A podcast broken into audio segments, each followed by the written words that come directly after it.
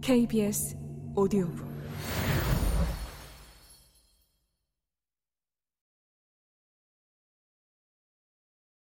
사 나를 표현하기 점심시간 카페테리아에서 나는 마야에게 주말 동안 있었던 일을 얘기해줬다. 가장 큰 사건은 단연 태권도장에서 폴을 만난 일이었다.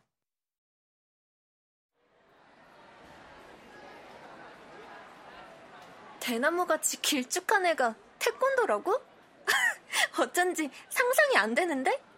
마야가 키득거렸다. 그러게. 나도 처음엔 도복 입은 모습이 어색하다고 생각했어. 그런데 생각보다 잘하더라?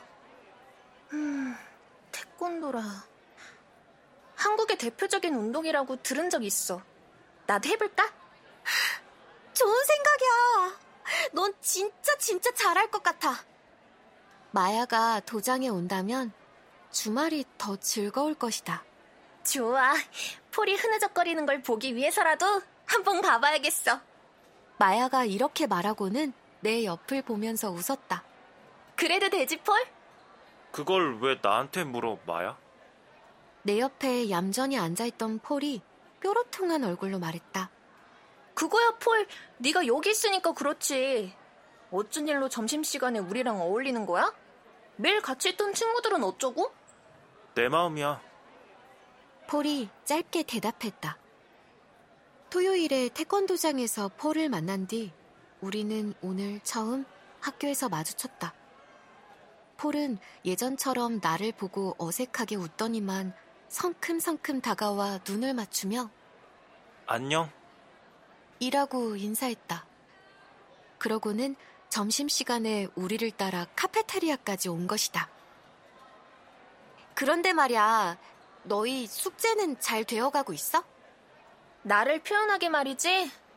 그 숙제를 위해 6살 때부터 쓴 일기를 다시 읽어보고 있어. 마야가 똑부러지게 대답했다. 역시 마야답다. 갑자기 한국에서 일기 쓰기에 불성실했던 것이 후회됐다.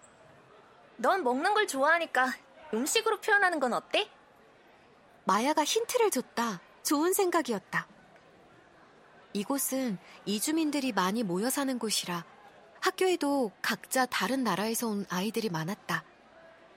각 나라의 음식 얘기를 하는 것도 재밌을 것이다.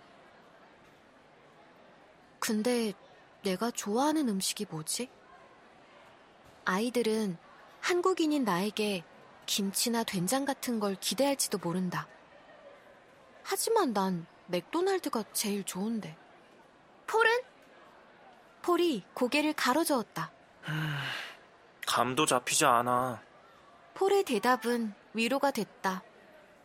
우리 둘 다 어디서부터 시작해야 할지조차 모르고 있었다.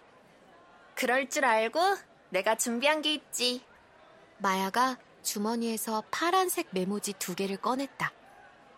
뒤에 접착면이 있어서 떼었다 붙였다 할 수 있는 거였다. 마야가 내게는 주머니에 젤리가 가득한 위그든 씨라고 써서 주었고 폴에게는 말을 적게 하는 마법에 걸린 폴이라고 써서 주었다. 그걸 본 폴의 볼이 퉁퉁해졌다. 여기에 자신에 대해 생각나는 대로 써봐. 그걸 정리하면 숙제하기 수월할 거야. 내가 일을 시작하기 전에 아이디어를 정리하는 방법이거든. 나는 마야가 못하는 건 도대체 뭘까?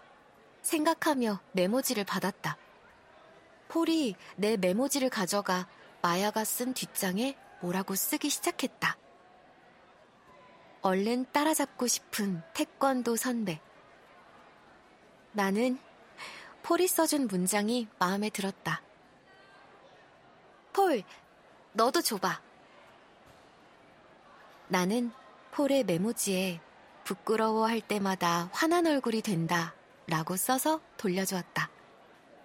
폴은 또다시 불퉁한 얼굴이 되었다. 마야의 메모지에는 은색 안경테가 잘 어울리는 마법사라고 써주었다. 마야는 살면서 이런 칭찬은 처음 들었다며 호들갑을 떨었다. 폴과 마야의 메모지에는 쉽게 한 문장씩 써주었지만 막상 내 메모지에는 무엇부터 써야 할지 몰랐다. 동양인, 한국인, 10대 여자아이. 누구라도 쉽게 나에 대해 할 수 있는 말만 떠올랐다. 이랑 비스타리 비스타리. 마야가 마법 주문 같은 말을 건넸다. 나는 아직 모르는 영어인가? 그게 무슨 뜻이야?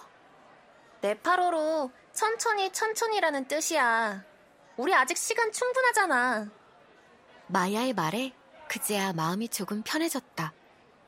폴도 마찬가지인지 찌푸렸던 눈썹과 꽉 담은 입술이 풀어져 있었다. 폴! 맞은편에서 한 무리의 남자애들이 폴을 불렀다. 폴과 비슷한 느낌을 주는 아이들은 자기네 나라 말로 뭐라 뭐라 하더니 금방 자리를 떠났다. 뭐래? 내가 폴 쪽으로 고개를 돌리고 물었다. 새로운 친구가 생긴 걸 축하한대. 폴이 살짝 얼굴이 붉어진 채 말했다. 이제는 폴의 그런 얼굴이 화난 것처럼 보이지 않았다.